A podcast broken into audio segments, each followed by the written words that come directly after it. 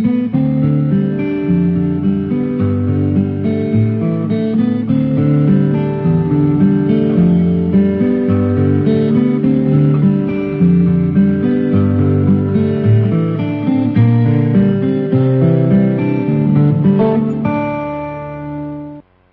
quý vị thính giả đang đến với chương trình đọc truyện được phát sóng trên kênh VOV Giao thông FM 91 MHz của Đài Tiếng nói Việt Nam.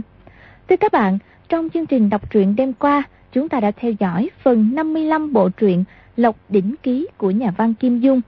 Được biết, Vi Tiểu Bảo vừa nhận tin A Kha hành thích Ngô Tam Quế và bị bắt tại chỗ, thì y không bình tĩnh được nữa, điểm xong binh mã là nhảy lên ngựa phi thẳng đến vương phủ hai tổng binh Mã Bảo và Hạ Quốc Tướng là con rể của Ngô Tam Quế ra đón tiếp và báo. Ngực vương gia bị thích khách đâm một kiếm, vết thương sâu ba tấc. Vi Tiểu Bảo vén màn vào thăm, thấy y còn thoi thóp.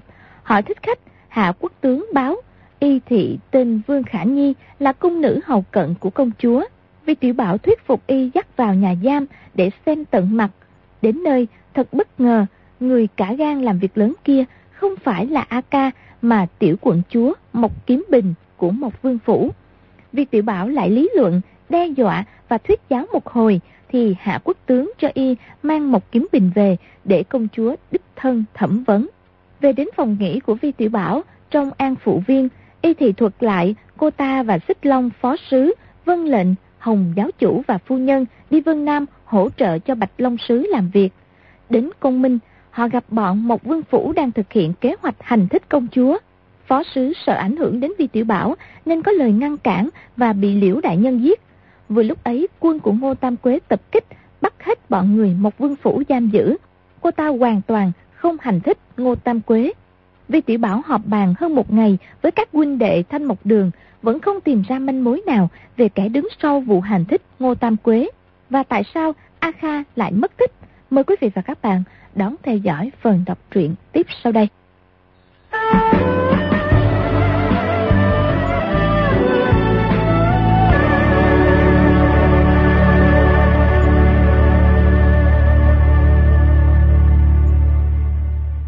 Hôm sau, Di Tiểu Bảo tới dò xét thương thế của Ngô Tam Quế. Còn thứ Ngô Tam Quế ra tiếp, nói đa tạ khâm sai đại nhân tới thăm. Thương thế của Dương gia chưa khả quan gì lắm, lúc này đang ngủ, không tiện kinh động. Di Tiểu Bảo hỏi tới Hạ Quốc Tướng. Y nói đang mang quân tuần tiểu trấn áp đề phòng nhân tâm sao sát. Trong thành có biến, lại hỏi tới thương thế của Ngô ứng hùng. Y cũng chỉ trả lời qua loa. Di Tiểu Bảo mơ hồ cảm thấy Bình Tây Dương Phủ đã nảy mối nghi ngờ rất lớn, có ý thù địch. Lúc này mà muốn cứu người của Mộc Dương Phủ nhất định là rất khó thành công. Còn muốn cứu A Kha thì càng là cái khó chồng lên cái khó. Chỉ sợ sẽ khích nộ Dương Phủ lập tức động thủ, đem cái mạng mình tống tử ở Côn Minh. Lại qua một hôm, y đang cùng bọn tiền lão bản từ Thiên Xuyên, Kỳ Thanh Bưu, bàn bạc, thì Mã Ngạn Siêu bước vào, nói có một lão đạo cô cầu kiến. Di Tiểu Bảo ngạc nhiên hỏi. Lão đạo cô hả? Tìm ta làm gì? Định quá duyên sao? Cao Ngạn Siêu nói. Thuộc hạ hỏi bà ta có chuyện gì? Bà ta nói là dân mệnh đưa thư cho khâm sai đại nhân. Nói xong đưa ra một phong thư. Di Tiểu Bảo cao mày nói. Làm phiền Cao Đại ca mở ra đọc lên Xem thư nói gì. Cao Ngạn Siêu mở phong thư, lấy ra một tờ giấy vàng, nhìn lướt qua rồi đọc. A Kha có nạn. Di Tiểu Bảo vừa nghe bốn chữ ấy liền nhảy bật lên, dội nói. Cái gì mà A Kha có nạn? Quần hùng thiên địa hội hoàn toàn không biết chuyện cửu nạn và A Kha, đều ngơ ngác không hiểu. Cao Ngạn Siêu nói. Trong thư viết như thế, lá thư này không đầu không đuôi, cũng không ký tên. Chỉ nói mời ngươi đi theo người đưa thư chờ giá tới đó, cùng bàn cái sách giải cứu. Đạo ấy ở ngoài phải không? Cao Ngạn Siêu vừa nói một câu đang ở bên ngoài, thì Di Tiểu Bảo đã ra khỏi cửa. Ra tới phòng nách, cạnh cổng lớn, chỉ thấy một đạo cô tóc qua râm đang ngồi trên ghế chờ. Thị vệ canh cửa cao giọng gọi đạo cô. Khâm sai đại nhân tới. Đạo cô kia đứng lên không người làm lễ. Đạo cô ấy nói. Xin đại nhân dời bước. Đến lúc ấy sẽ biết. Đi đâu? Xin đại nhân đi với bần đạo.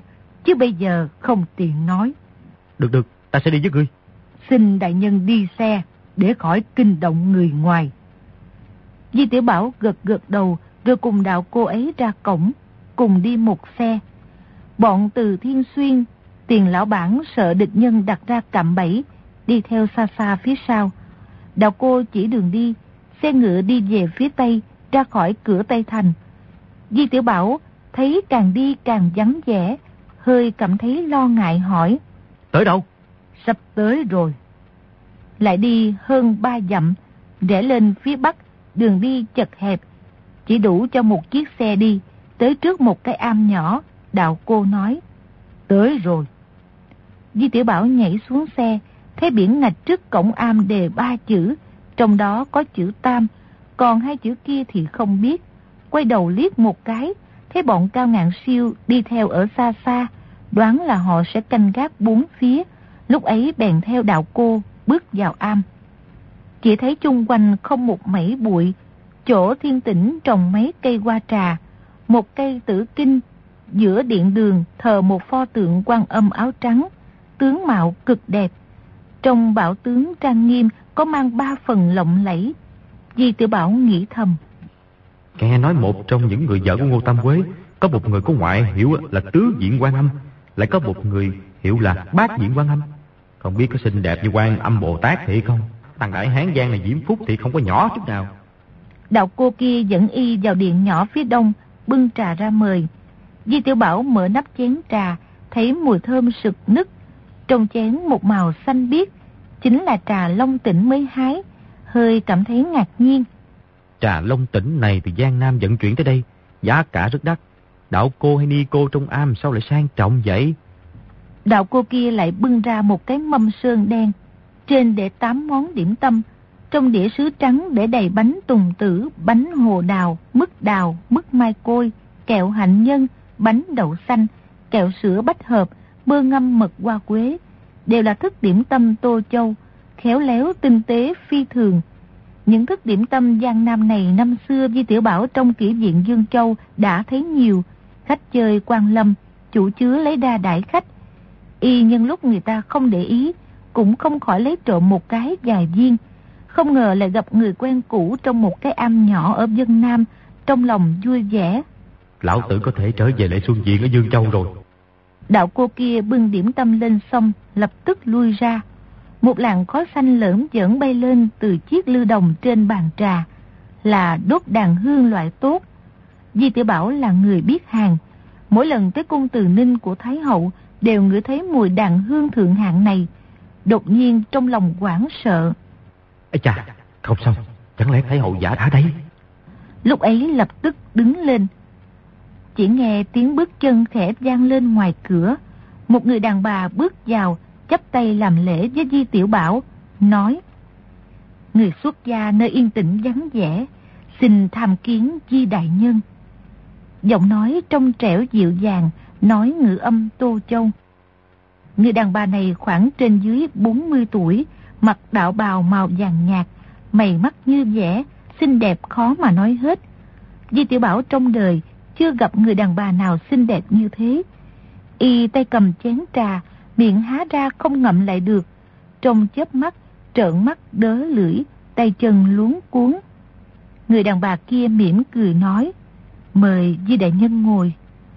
Di tư Bảo quan mang thất thố, nói dân dân, hai gối nhũng ra, ngồi phịch xuống ghế.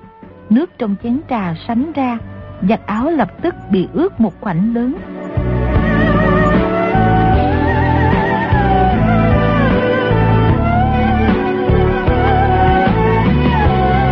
Đàn ông trên đời vừa gặp nàng lần đầu mà thất hồn lạc phách như thế.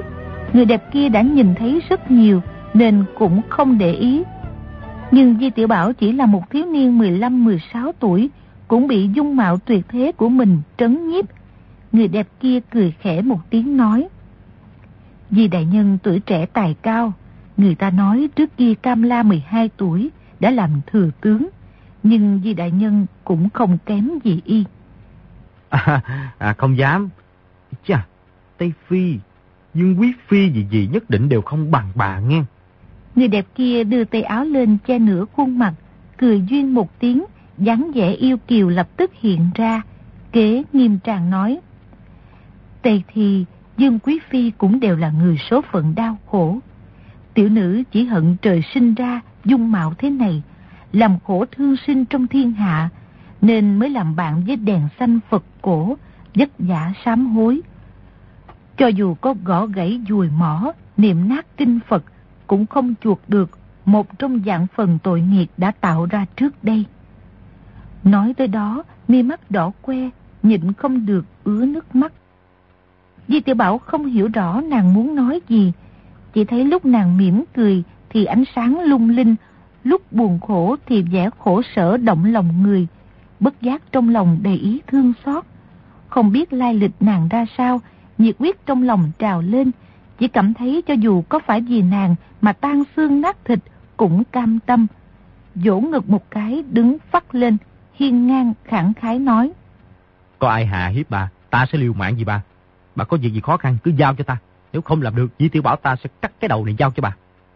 Nói xong xòe tay phải ra, chặt mạnh vào cổ mình một cái. Khí khái đại trượng phu ấy, bình sinh y cũng làm nhiều. Nhưng lần này thì không có chút nào là ra vẻ. Người đẹp kia đưa mắt nhìn y hồi lâu, nghẹn ngào nói. Vì đại nhân, nghĩa bạc dân thiên, tiểu nữ không biết làm sao để báo đáp. Đột nhiên quỳ hai gối xuống, lạy đạp xuống đất. Di tiểu bảo kêu lên. Không được, không được. Rồi cũng quỳ xuống, hướng về nàng đùng đùng, dập đầu thành tiếng nói. Bà là người tiên xuống trần, quan âm Bồ Tát chuyển sinh, để ta dập đầu với bà mới phải. Người đẹp kia khẽ nói. Làm ta tổn thọ rồi. Rồi đưa tay nắm hai tay y nhẹ nhàng đỡ lên. Hai người đồng thời đứng dậy. Di tiểu Bảo thấy trên mặt nàng còn mấy giọt lệ lóng lánh như ngọc. Dội đưa tay áo ra, khẽ lao cho nàng, dịu dàng an ủi. Đừng khóc, đừng khóc. Cho dù là chuyện lớn bằng trời chúng ta cũng phải làm được, hả? Với tuổi thì người đẹp kia có thể làm mẹ y, nhưng trong dáng vẻ cử chỉ, lời lẽ thái độ của nàng, trời sinh đầy vẻ kiều mị ôn nhu, khiến người ta không kìm được, nảy lòng thương xót. Di Tiểu Bảo lại hỏi. Rốt lại bà có chuyện gì khó? Di Đại Nhân được thư xong, lập tức giá đáo. Tiểu nữ quả thật sức cảm kích. Di Tiểu Bảo ái chà một tiếng, đưa tay đập mạnh lên trán một cái, nói. Thiệt là ngu quá đi, đó là chuyện A Kha. Hai mắt ngơ ngác nhìn người đẹp kia, đột nhiên sực hiểu, cao giọng nói. Bà là mẹ của A Kha. Người đẹp kia hạ giọng nói. Di đại nhân rất thông minh, không chờ ta nói, người đã đoán ra được rồi. Đoán từ khuôn mặt, hai người các ngươi khuôn mặt rất giống nhau. Có điều A Kha sư tỷ không có đẹp bằng bà. Người đẹp kia hơi đỏ mặt, làn da trắng muốt hiện lên màu ửng hồng, cũng như trên ngọc trắng xoa thêm một lớp yên chi. Hạ giọng hỏi, Người gọi A Kha là sư tỷ à? Đúng rồi, à, cô ta là sư tỷ của tôi. Lúc ấy không giấu giếm gì, bèn đen việc mình quen biết A Kha thế nào, bị nàng đánh gãy tay thế nào, nhận cửu nạn làm sư phụ thế nào, cùng tới côn minh thế nào, nhất nhất kể lại. Mình say đắm A Kha thế nào mà nàng không đếm xỉa tới mình thế nào. Tất cả mọi chuyện đều nói thẳng ra. Chỉ là thân thế của cửu nạn và ý mình muốn mưu đồ chuyện bất lợi cho Ngô Tam Quế thì việc có quan hệ rất lớn nên bỏ qua không nói gì tới. Người đẹp kia im lặng lắng nghe, đợi y nói xong, khẽ thở dài một tiếng, ngầm khẽ. Há bởi vợ con lầm kế lớn, không may hào kiệt, vốn đa tình. Hồng nhan hòa thủy, chuyện trước mắt không gì rõ ràng hơn. Di đại nhân tiền trình diễn đại. Không phải, không phải. Câu hồng nhan quả thủy. Ta cũng từng nghe tiên sinh kể chuyện rồi. Đắc kỹ gì đó, Dương Quý Phi gì đó. Nói họ là mỹ nữ làm hại quốc gia. Thiệt ra nếu trong thiên hạ không có bọn đàn ông xấu, hoàng đế xấu, thì mỹ nữ có đẹp hơn cũng không hại được quốc gia. Mọi người nói Bình Tây Dương vì Trần Diên Diên mới đầu hàng nhà Thanh. Nhưng theo ta thấy, nếu Ngô Tam Quế quả thật trung thành với nhà Minh, thì cho dù có 18 Trần Diên Diên, Ngô Tam Quế cũng không đầu hàng nhà Thanh đâu nghe. Người đẹp kia đứng lên, lạy đạp xuống đất nói. Đà tạ di đại nhân minh kiến, phân biệt nổi quan ngàn thuở không biện bạch được cho tiểu nữ. Di Tiểu Bảo vội vàng đáp lễ, ngạc nhiên nói. Bà, à, à, đúng rồi, ta thiệt là ngu nha. Nếu bà không phải là Trần Duyên Duyên thì trong thiên hạ làm sao làm sao có được mỹ nhân thứ hai như vậy? Có điều à, ta càng lúc càng hồ đồ, bà không phải là Dương Phi của Bình Tây Dương sao? Tại sao lại ở đây để tóc tu hành? Ừ, tại sao sư tỷ A Kha lại lại là con gái của bà? Người đẹp kia đứng lên nói. Tiện thiếp chính là Trần Duyên Duyên. Chuyện bên trong nói ra rất dài. Tiện thiếp một là có chuyện nhờ Di Đại Nhân, chuyện gì cũng không dám giấu. Hai là mới rồi nghe Đại Nhân minh quan cho tiện thiếp, trong lòng cảm kích. Hơn 20 năm nay, tiện thiếp bị thiên hạ thoá mạ, đổ hết tội vong quốc lên đầu. Trên đời chỉ có hai vị đại tài tử mới hiểu được nỗi quan khuất của tiện thiếp. Một vị là đại thiên nhân Ngô Mai Thôn Ngô Tài Tử, một vị chính là Di Đại Nhân. Thật ra Di Tiểu Bảo về việc quốc gia đại sự thì mờ mờ mịt mịt, làm sao biết Trần Diên Diên có quan uổng hay không? Chỉ là thấy nàng dung mạo diễm lệ, trong lòng khuynh đảo, lại mười phần căm hận Ngô Tam Quế. Huống chi nàng lại là mẹ A Kha. Cho dù nàng có hàng ngàn hàng dạng lần điều sai trái, cũng không phải là tội lỗi gì. Cũng là một người đau khổ, có chỗ nào không hay là đổ hết lên đầu Ngô Tam Quế. Nghe nàng khen mình là đại tài tử, chuyện này thì rốt lại, y rất biết mình, bèn dội xua tay nói. Ta thì chữ to bằng quả bí cũng không biết được gánh, à, không bằng nên thêm vào hai chữ rắm chó gọi là tài tử rắm chó Di Tiểu Bảo. Trần Duyên Duyên cười khẽ một tiếng, nói, làm thơ phú văn chương hay, chẳng qua chỉ là tiểu tài tử, có kiến thức, có can đảm mới là đại tài tử. Di Tiểu Bảo nghe hai câu phụng thừa ấy, không kìm được, thấy xương cốt toàn thân nhẹ nhàng, nghĩ thầm. Vị thiên hạ đệ nhất mỹ nhân này lại gọi mình là đại tài tử. Té ra lão tử quả thực đúng là rất tài tình. Từ lúc lọt lòng mẹ đến giờ nghe, đây là lần đầu tiên lão tử nghe vậy. Trần Duyên Duyên đứng lên nói, mời đại nhân dời bước, để tiểu nữ đem hết tình tiết bên trong kể lại rõ ràng. Di Tiểu Bảo nói dân, rồi theo nàng đi qua một lối đi trồng hoa rải sỏi, tới một gian phòng nhỏ.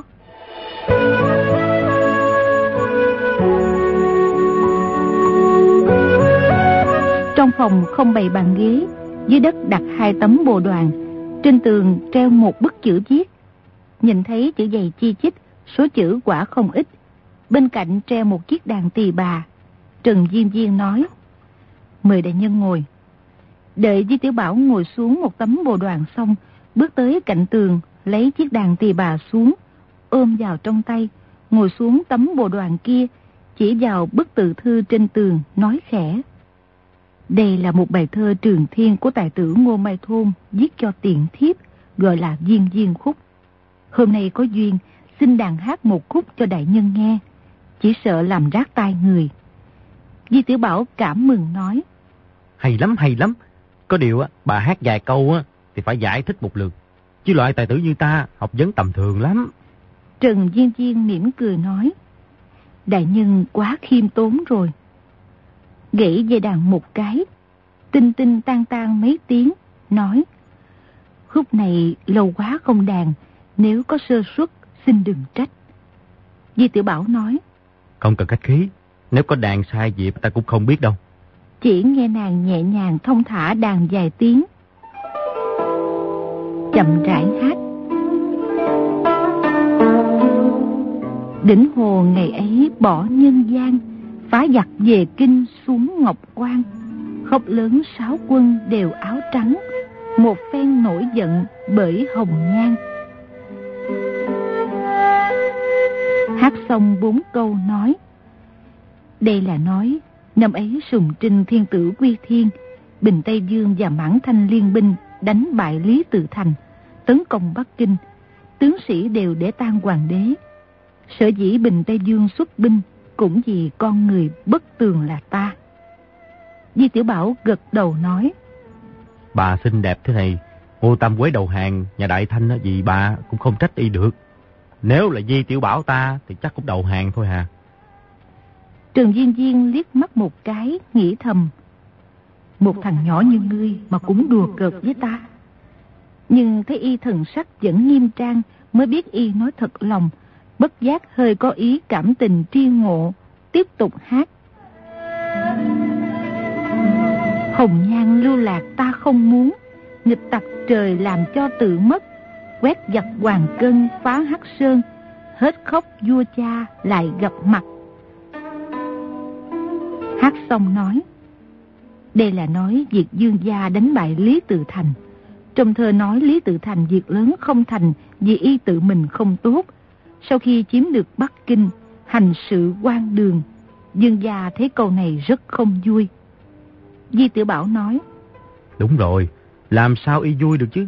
Trong bài thơ nói rõ là Lý Tự Thành thất bại hoàn toàn không phải là công lao của y. Đoạn dưới đây là nói về thân thế của tiện thiếp, rồi hát.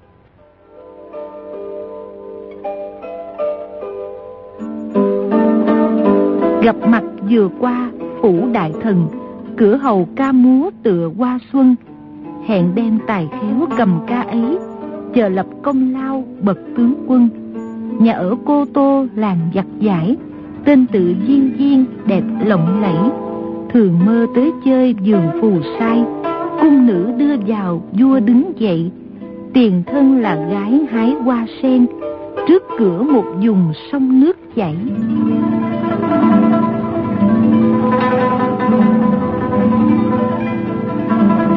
Khúc điệu êm ái quyển chuyển, tiếng tỳ bà réo rắt như gió mát khẽ thổi, tiếng sóng dưới ao sen khẽ vỗ.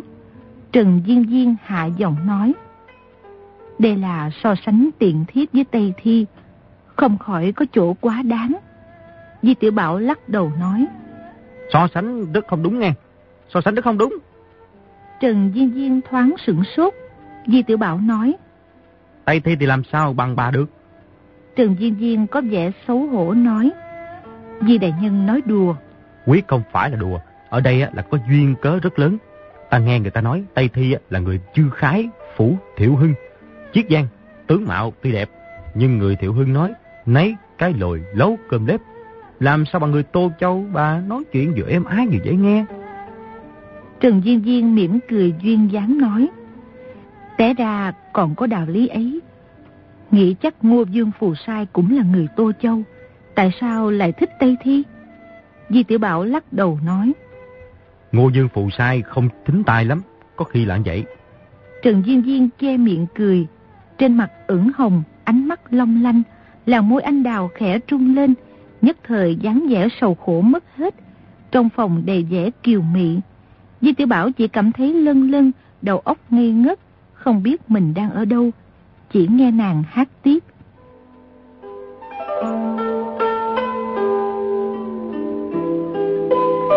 Nước chảy mái chèo cua như bay, người ác nơi đâu ép chở đi.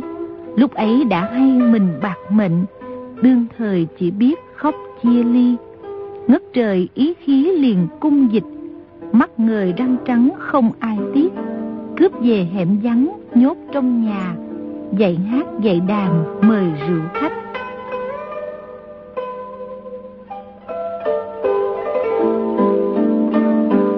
Hát tới đó, khẽ thở dài một tiếng nói. Tiện thiếp xuất thân phong trần, vốn không cần che giấu. Di Tiểu Bảo nói. Cái gì mà xuất thân phong trần? Bà đừng làm văn với ta, chuyện văn chương á, thì ta không biết đâu. Tiểu nữ vốn là kỹ nữ trong kỹ diện ở Tô Châu. Di Tiểu Bảo vỗ gối kêu. Hay lắm. Trần Duyên Duyên hơi có vẻ xấu hổ, hạ giọng nói. Đó là tiện thiếp bạc mệnh. Di Tiểu Bảo vô cùng cao hứng, nói. Ta và bà chỉ đồng đạo hợp, ta cũng xuất thân phong trần. Trần Duyên Duyên đôi mắt phượng đen lấy, trong suốt mở to nhìn y, ngơ ngác không hiểu, nghĩ thầm. Nhất định y không hiểu ý câu xuất thân phong trần. Di Tiểu Bảo nói. Bà xuất thân trong kỹ viện, ta cũng xuất thân trong kỹ viện. Có điều một người ở Tô Châu, một người ở Dương Châu. Mẹ ta là kỹ nữ trong lễ xuân viện ở Dương Châu. Có điều dung mạo mẹ ta không đẹp bằng bà. Một người trên trời, một người dưới đất. Trần Duyên Duyên vô cùng ngạc nhiên, dịu dàng hỏi. Câu ấy không phải là đùa đó chứ. Có gì mà đùa? Hơ, ta công việc bận rộn, đã phái người về đón mẹ ta, không thể để bà ta làm kỹ nữ nữa. Có điều ta thấy bà trong lễ xuân diện hi hi hô hô rất là vui vẻ, đón lên Bắc Kinh chỉ sợ lại không thoải mái thôi. Anh hùng không sợ xuất thân hèn, vì đại nhân quang minh lỗi lạc, không hề quý kỵ, đúng là bản sắc anh hùng. Ta chỉ nói với một mình bà, chứ quyết không nói với ai khác. Nếu không người ta chửi ta là đồ con già khốn nạn thì thiệt là không tiêu được trước mặt A Kha, lại càng không dám nói tới. Cô ta đã không coi ta ra cái gì, lại biết thêm chuyện này thì vĩnh viễn sẽ không nhìn tới ta nữa. Vì đại nhân yên tâm, tiện thiếp sẽ kính miệng. Nói thật, A Kha, mẹ, mẹ ruột của nó cũng hoàn toàn không phải là thục nữ danh môn gì. Tóm lại, bà đừng nói với cô ta. Cô ta rất căm hận kỹ nữ, nói loại nữ nhân ấy rất là xấu xa. Trần Diên Diên cúi đầu hạ giọng nói. Nó, nó nói nữ nhân trong kỹ diện là, là rất xấu xa à. À, nè, bà đừng khó xử. Cô ta quyết không phải là nói bà đâu. Trần Diên Diên buồn bã nói. Tự nhiên là nó không nói ta. A Kha không biết ta là mẹ nó. Di Tiểu Bảo ngạc nhiên nói. Tại sao cô ta không biết? Trần Diên Diên lắc đầu nói. Nó không biết. Rồi quay đầu đi, hơi xuất thần, qua một lúc mới chậm rãi nói. Hoàng hậu của thiên tử Sùng Trinh họ Chu cũng là người Tô Châu. Sùng Trinh thiên tử sủng ái Điền Quý Phi. Hoàng hậu tranh giành với Điền Quý Phi rất ghê gớm. Gia định bá cha hoàng hậu mua ta từ kỹ diện ra, đưa vào hoàng cung, mong ta chia sẻ được sự sủng ái của thiên tử với Điền Quý Phi. Đó quả là diệu kế, nhất định là Điền Quý Phi gặp rủi ro rồi. Cũng chẳng có rủi ro gì. Sùng Trinh Thiên Tử lo lắng diệt nước, không mê tử sắc. Ta ở trong cung không bao lâu thì hoàng thượng sai chu hoàng hậu cho ta ra khỏi cung. Kỳ quái, kỳ quái. Ta nghe người ta nói Sùng Trinh hoàng đế có mắt không trồng, chỉ tin gian thần giết chết loại đại trung thần như là Diên Sùng Quán. Té ra y không có mắt nhìn đàn ông, càng không có mắt nhìn đàn bà. Ngay các người như ngươi á, mà cũng không cần. Lắc đầu quầy quậy, chỉ cảm thấy trong thiên hạ không có chuyện gì lạ bằng chuyện này. Trần Diên Diên nói, đàn ông có người thích công danh phú quý, có người thích tiền bạc của cải. Làm hoàng đế thì chỉ nghĩ tới việc làm thế nào để giữ gìn quốc gia xã tắc. Không phải ai cũng thích đàn bà xinh đẹp đâu. Phú quý cũng cần, tiền bạc của cải cũng cần, đàn bà xinh đẹp lại càng cần. Chỉ có hoàng đế là không muốn làm. Có cho ta làm, ta cũng không làm. À, ở trong thành cô Minh nó có một vị nhân huynh nè, làm thiên hạ đệ nhất đại quan, trở thành thiên hạ đệ nhất phú ông, cưới thiên hạ đệ nhất mỹ nhân, mà vẫn muốn làm hoàng đế đó. Trần Diên Diên hơi biến sắc hỏi. Người nói Bình Tây Dương à? à chẳng nói ai cả, nói tóm lại là không phải là Trần Diên Diên bà, cũng không phải là Di Tiểu Bảo ta. Trong bài hát này, đoạn cuối nói ta gặp Bình Tây Dương thế nào? Y nói với gia định bá lấy ta thế nào? Kế đà trấn thủ Sơn Hải quan lưu ta lại ở Bắc Kinh. Không bao lâu, sấm... sấm... Lý sấm đánh chiếm kinh thành. Rồi hát.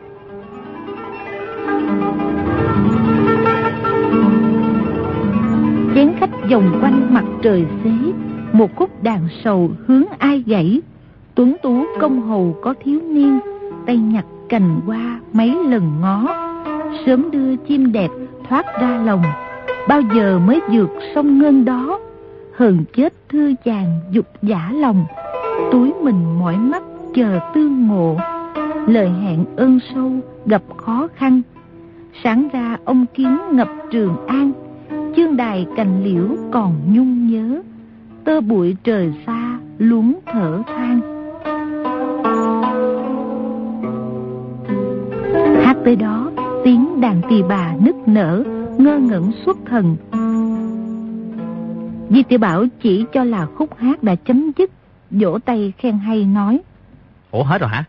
Hát rất hay, hát rất giỏi, hát rất là ngân nga. Nếu lúc bấy giờ ta chết đi, thì bài hát này tự nhiên dừng lại ở đây. Di tiểu Bảo thoáng đỏ mặt, nghĩ thầm. Lão tử là không có học vấn. Lý sấm vào kinh thành khúc hát của ông thầy ở sùng trinh hoàng đế nhà mình thì chấm dứt, còn khúc khác của Trần Diên Diên thì chưa hết. Trần Diên Diên hạ giọng nói. Lý sấm bắt ta đi, về sau Bình Tây Dương lại cướp ta lại. Ta không phải là người, chỉ là một đồ vật đẹp. Ai mạnh hơn thì người ấy cướp được. Rồi hát.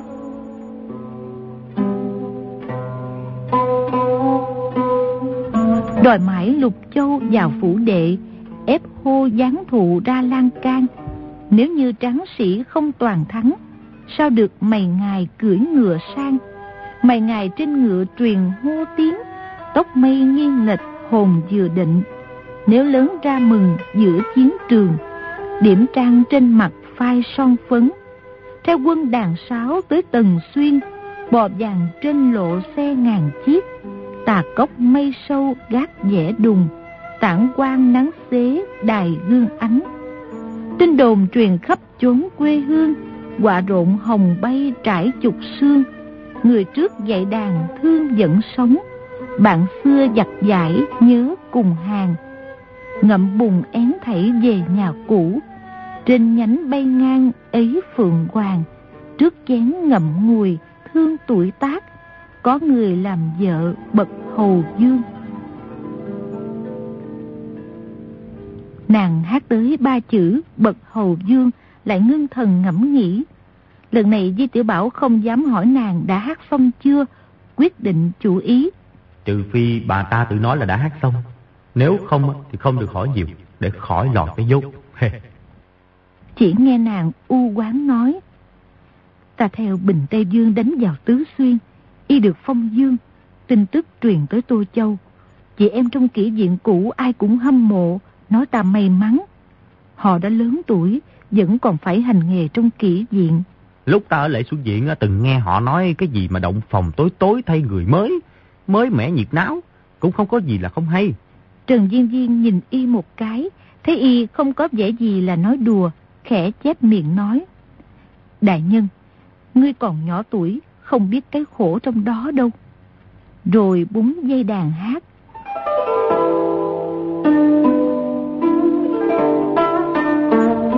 Thời chỉ bởi vì danh khổ, Dương Tôn Công Tử tranh mời gọi, một học Minh Châu dạng học sầu, quan sơn phiêu bạc thân mòn mỏi, lầm sợ cuồng phong qua rụng bay, vô biên xuân sắc về trời đất. Thường nghe nghiêng nước với nghiêng thành, lại khiến Chu Lan được nổi danh. Há bởi vợ con lầm kế lớn, không mây hào kiệt vốn đa tình.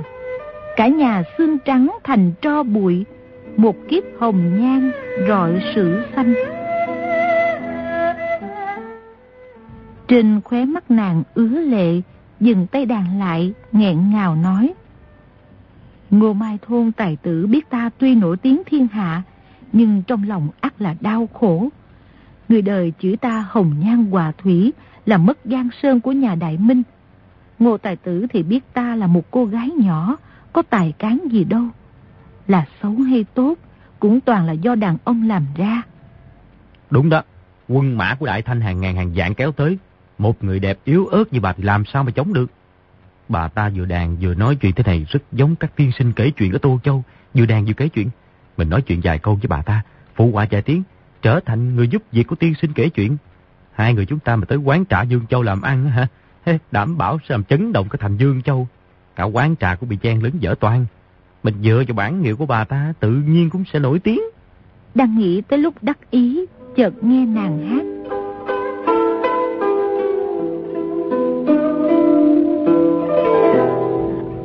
Di Tiểu Bảo nghe hát suốt nửa ngày, vì người hát xinh đẹp, bài hát động lòng người. Trong lúc say sưa đã quên hết mục đích tới đây. Vừa nghe nàng nói tới A Kha, lập tức đứng lên hỏi. Rốt lại A Kha là thế nào? Cô ta có hành thích Bình Tây Dương không? Cô ta là con bà, vậy thì là quận chúa của Dương gia rồi. Ây chà, Ê, không được không được nghe. Không bét không bét. Trần Diên Diên quảng sợ hỏi. Chuyện gì hỏng bét? Di Tiểu Bảo không còn lòng dạ nào thuận miệng nói. Không, à, không có chuyện gì. Nguyên là y đột nhiên nghĩ tới A Kha, vốn đã không coi mình ra gì. Nàng lại là quận chúa của Bình Tây Dương. So với con trai của một kỹ nữ như mình thì càng cách nhau một trời một vực. Trần Diên Diên nói, A Kha lúc được 2 tuổi, nửa đêm đột nhiên mất tích. Dương gia sai người lục soát khắp trong thành, vẫn không thấy tung tích đâu. Ta ngờ là... Ngờ là... Đột nhiên đỏ mặt quay đầu đi. Di Tiểu Bảo hỏi. Ngờ là chuyện gì? Ta ngờ là kẻ thù của Dương gia bắt trộm con gái đi, hoặc là để uy hiếp, nếu không thì là để lừa gạt.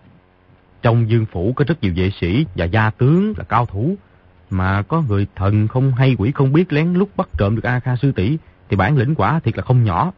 Đúng vậy. Lúc ấy Dương gia nổi giận, giết chết hai tên thủ lĩnh vệ sĩ, lại còn cách chức đề đốc và tri phủ trong thành Côn Minh. Tra xét mấy ngày không có tung tích gì. Dương gia lại định giết người, nhờ ta khuyên y mới chịu thôi. Mười mấy năm nay Thủy chung không có tin tức gì của A Kha. Ta vẫn cho rằng, vẫn cho rằng nó đã chết. Không trách A Kha nói là họ Trần, té ra của ta mang họ của bà. Trần Diên Diên thân hình siêu đi một cái, trung lên nói. Nó, nó nói là họ Trần à, tại sao nó biết được? Di Tiểu Bảo chợt động tâm niệm. Lão hang gian ngày đêm lo sợ bị người ta hành thích, đề phòng nghiêm mật tới mức nào. Muốn bắt trộm một đứa nhỏ trong dương phủ ra, thì biết đâu còn khó hơn là hành thích y. Trong thiên hạ ngoài sư phụ cửu nạn, chỉ e là không có người thứ hai nào làm được. Có quá nữa là do người bắt trộm nói với cô ta. Trần Diên Diên thông thả gật đầu nói. Không sai. Có điều, tại sao lại không nói nó, họ... Không nói là họ ngô phải không? họ của Bình Tây Dương cũng chẳng có gì vinh dự.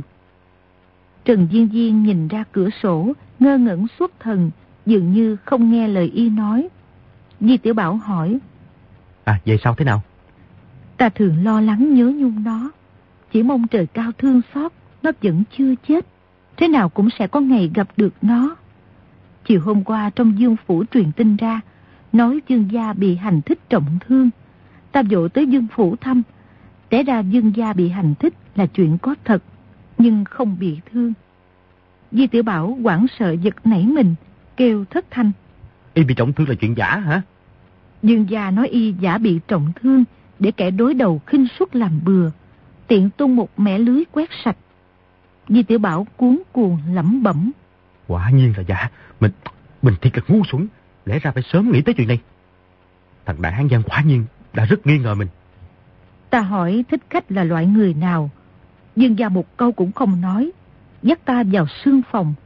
Trên giường có một thiếu nữ ngồi, tay chân mang khóa sắt. Ta cũng không cần nhìn tới lần thứ hai, đã biết ngay là con gái ta. Nó cũng giống hệt ta lúc trẻ tuổi. Nó vừa nhìn thấy ta, ngẩn ra một lúc rồi hỏi. Bà là mẹ tôi à? Ta chỉ gật gật đầu, chỉ vào dương gia nói. Ngươi gọi cha đi. A Kha tức giận nói. Y là Hán Giang, không phải cha ta. Y hại chết cha ta, ta muốn trả thù cho cha ta. Dương gia hỏi, cha ngươi là ai? A Kha nói, ta không biết. Sư phụ nói ta gặp mẹ ta xong, mẹ sẽ nói với ta. Dương gia hỏi sư phụ nó là ai, nó không chịu nói. Về sau rốt lại cũng để lộ phong thanh. Nó là dân lệnh sư phụ tới hành thích dương gia. Di tiểu Bảo nghe tới đó đã hiểu được nguyên do chuyện này tới 7-8 phần, đoán là sư phụ cửu nạn rất căm hận Ngô Tam Quế. Chỉ giết một mình y thì không đủ hả giận, vì thế bắt trộm con gái y đi, dạy cho võ công, muốn cô ta giết chết cha mình. Y đứng lên đi ra cửa sổ, nghĩ. Phải rồi, sư phụ trước đây không thích A Kha. Tuy dạy chiêu thức võ công cho cô ta, nhưng không truyền thụ cho chút nội công nào. A Kha tuy dạy chiêu thức thì cao minh, nhưng hiểu biết tạp nham, môn nào phái nào cũng có. Trừng quan lão sư liệt uyên bác như thế cũng không nhận ra môn phái của cô ta. À, sư phụ không chịu coi cô ta là môn hạ thiết kiếm môn.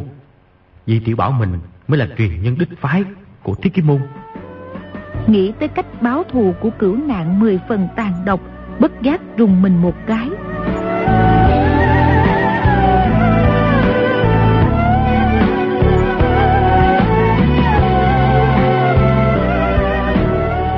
Trần Diên Diên nói, Sư phụ nó nghĩ sâu tính xa, Rất căm hận Dương Gia, Nên đã an bài kế sách đó Nếu A Kha đâm chết Dương Gia Thì đã báo được thù Nếu hành thích không được Rốt lại Dương Gia cũng sẽ biết Người tới hành thích là chính là con ruột của y Trong lòng đau khổ, Chuyện đó cũng không cần nói Bây giờ thì không có chuyện gì cả. Cô ta chưa giết chết Dương gia. Bây giờ cả nhà các ngươi đoàn tụ. Bà nói với A Kha nguyên do bên trong. Há không phải mọi người đều vui vẻ cả sao? Nếu được như vậy thì thật là tạ ơn trời đất. A Kha là con gái ruột của bà. Ai nhìn qua cũng thấy liền. Nếu không phải là người mẹ nhan sắc chim sa cá lặng như bà, thì không sinh được con gái hoa nhường nguyệt thẹn như vậy. Y dí phụ nữ xinh đẹp, trở đi trở lại cũng chỉ có tám chữ chim sa cá lặng, hoa nhường nguyệt thẹn. Cũng không nói ra được chữ nào khác. Ngừng lại một lúc, lại nói. Dương gia không chịu thả A Kha, chẳng lẽ muốn trách phạt cô ta? Cô ta lúc 2 tuổi đã bị người ta bắt trộm đi, làm sao biết được thân thế của mình, sao lại vì thế mà trách cô ta được? Dương gia nói, người đã không nhận ta là cha, tự nhiên cũng không phải là con gái ta. Đừng nói ngươi không phải là con gái ta, cho dù có đúng là con gái ta, thì tác loạn phạm thượng, vô pháp vô thiên như thế, cũng không thể lưu lại trên đời. Nói xong sờ mũi một cái. Y hay sờ mũi lắm hả? Người không biết, đó là thói quen của dương gia trước nay. Y sờ mũi một cái là muốn giết người. Trước nay không có ngoại lệ. À chà, vậy thì làm sao là tốt? Y, y giết Aga chưa? Lúc ấy thì chưa. Dương gia y muốn tra xét người đứng sau sai sử là ai. Cha A Kha rốt lại là ai? Dương gia đa nghi quá, quả thật là có chỗ hơi ngu ngốc. Ta vừa gặp bà đã biết bà là mẹ A Kha. Tại sao y lại không phải là cha A Kha? Chắc A Kha hành thích y, y căm hận lắm.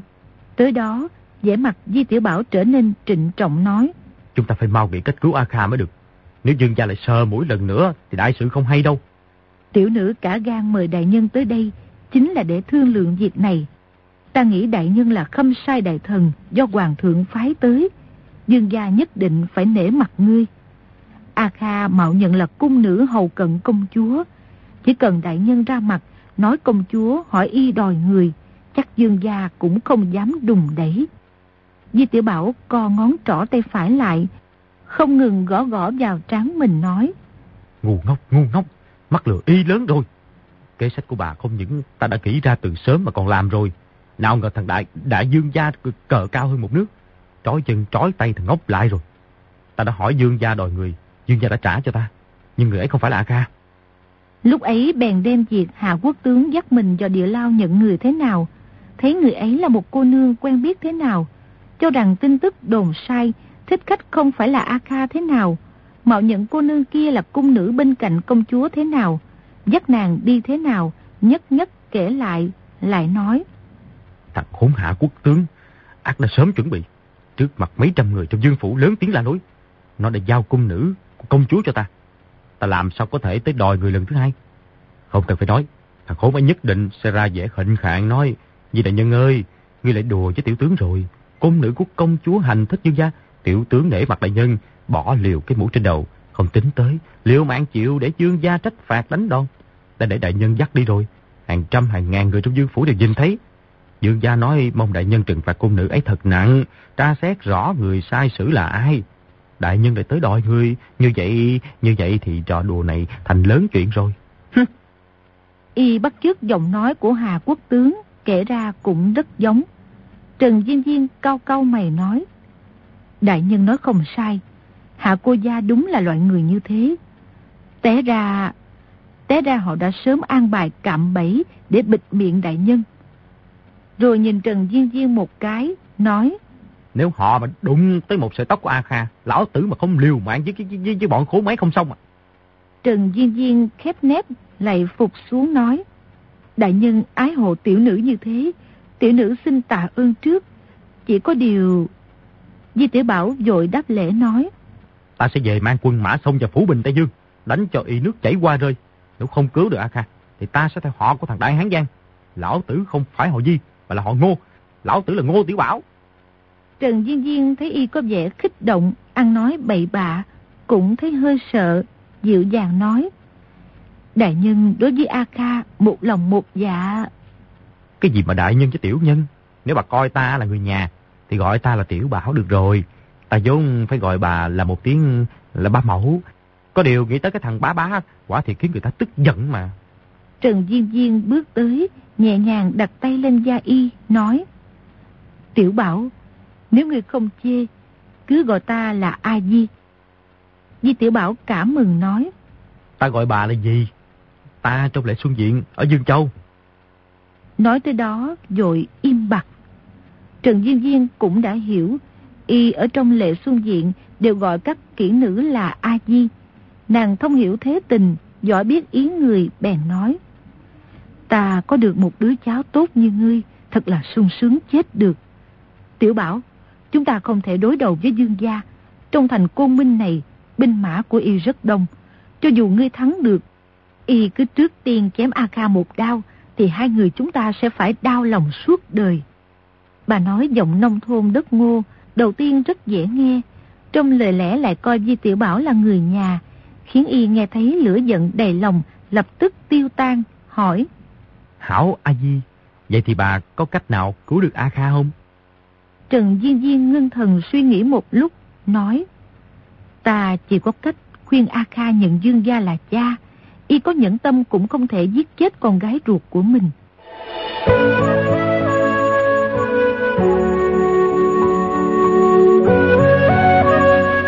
Đột nhiên, ngoài cửa có một người cao giọng nói.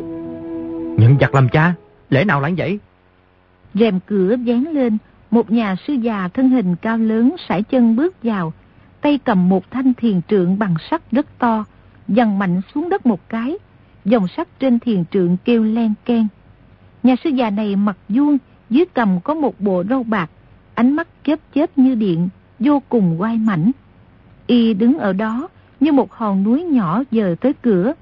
Chỉ thấy y vai rộng lưng thẳng, như hổ như báo, hoài thế trấn áp người ta. Di tiểu Bảo giật nảy mình, lui lại ba bước, tựa hồ muốn núp sau lưng Trần Diên Diên.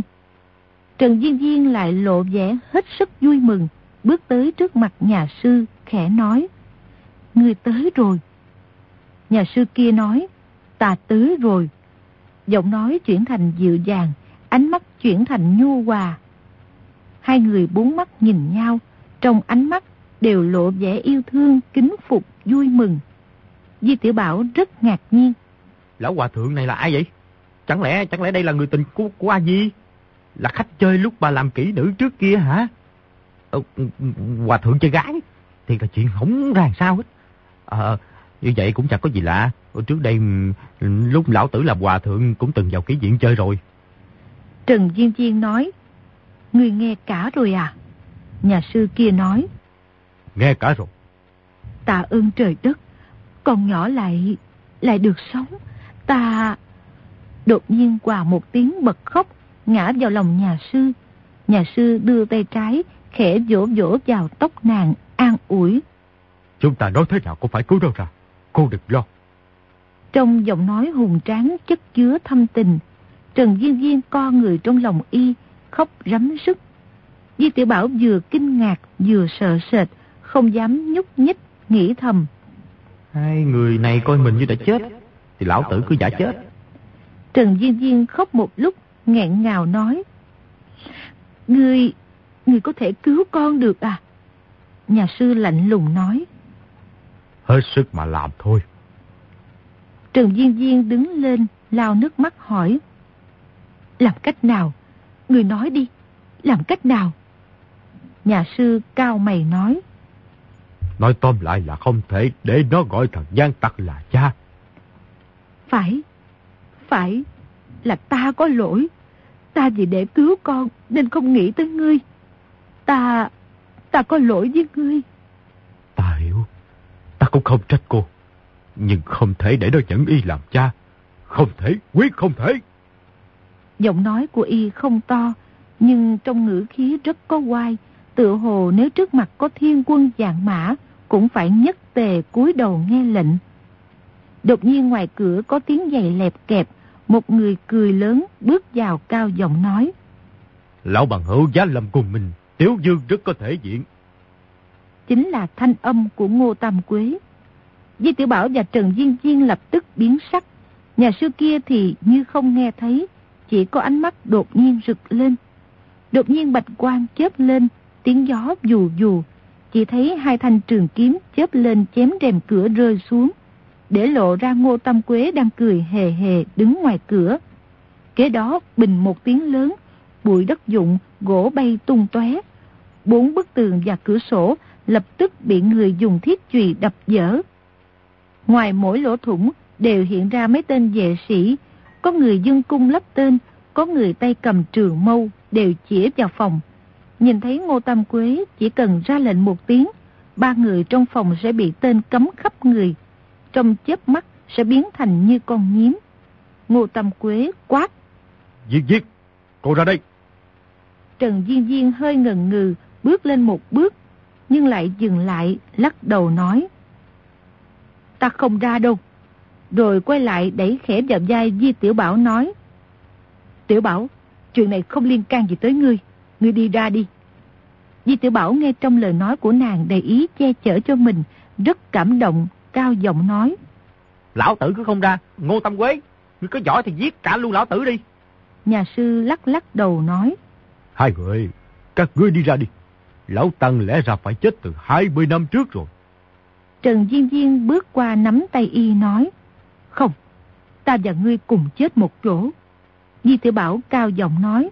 A Di có nghĩa khí. Chẳng lẽ Di Tiểu Bảo lại tham sống sợ chết sao? Hả? A Di, ta cũng chết cùng chỗ với bà. Ngô Tâm Quế giơ tay phải lên, giận dữ quát. Di Tiểu Bảo, ngươi và bọn phản loạn đại nghịch, mưu đồ chuyện bất pháp. Ta giết ngươi xong sẽ tâu lên hoàng thượng, chỉ có công chứ không có tội. Rồi nói với Trần Diên Diên. Diên Diên, tại sao cô hồ đồ như vậy còn chưa chịu ra? Trần Diên Diên lắc lắc đầu. Di Tiểu Bảo nói. Cái phản loạn đại nghịch cái gì, hả? Ta biết ngươi du quan cho người tốt. Ngô Tâm Quế tức quá, bật cười nói. Thằng giải, ta thấy ngươi còn chưa biết lão hòa thượng này là ai. Đi che giấu ngươi. Ngươi tới quỷ môn quan rồi vẫn chưa biết mình chết vì ai đâu. Nhà sư kia cao giọng nói. Lão phù đi không đổi họ, ngồi không đổi tên. Là Phụng Thiên Dương họ Lý, tên Tử Thành. Di Tiểu Bảo giật đẩy mình, nói. Ngươi, ngươi, ngươi chính là Lý Sấm Lý Tử Thành đó hả? Nhà sư kia nói. Không sai, Tiểu huynh đệ. Ngươi đi ra đi. Đại trưởng phu mình làm mình chiếu. Lý mổ thần trải trăm trận. Sống hơn 70 tuổi.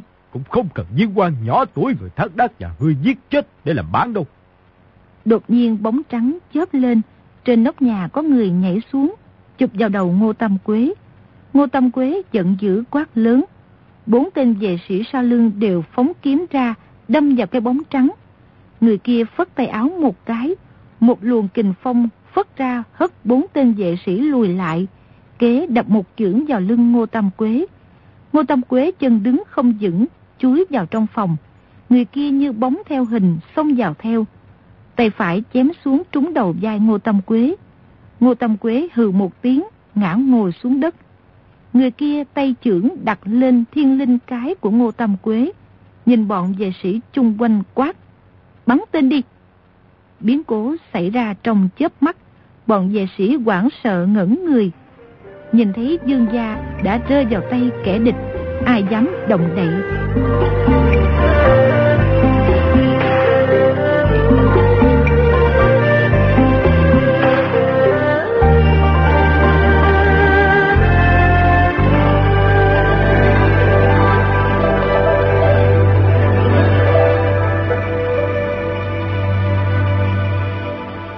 Bạn thân mến, chúng ta vừa theo dõi phần 56 bộ truyện Lộc Đỉnh Ký của nhà văn Kim Dung.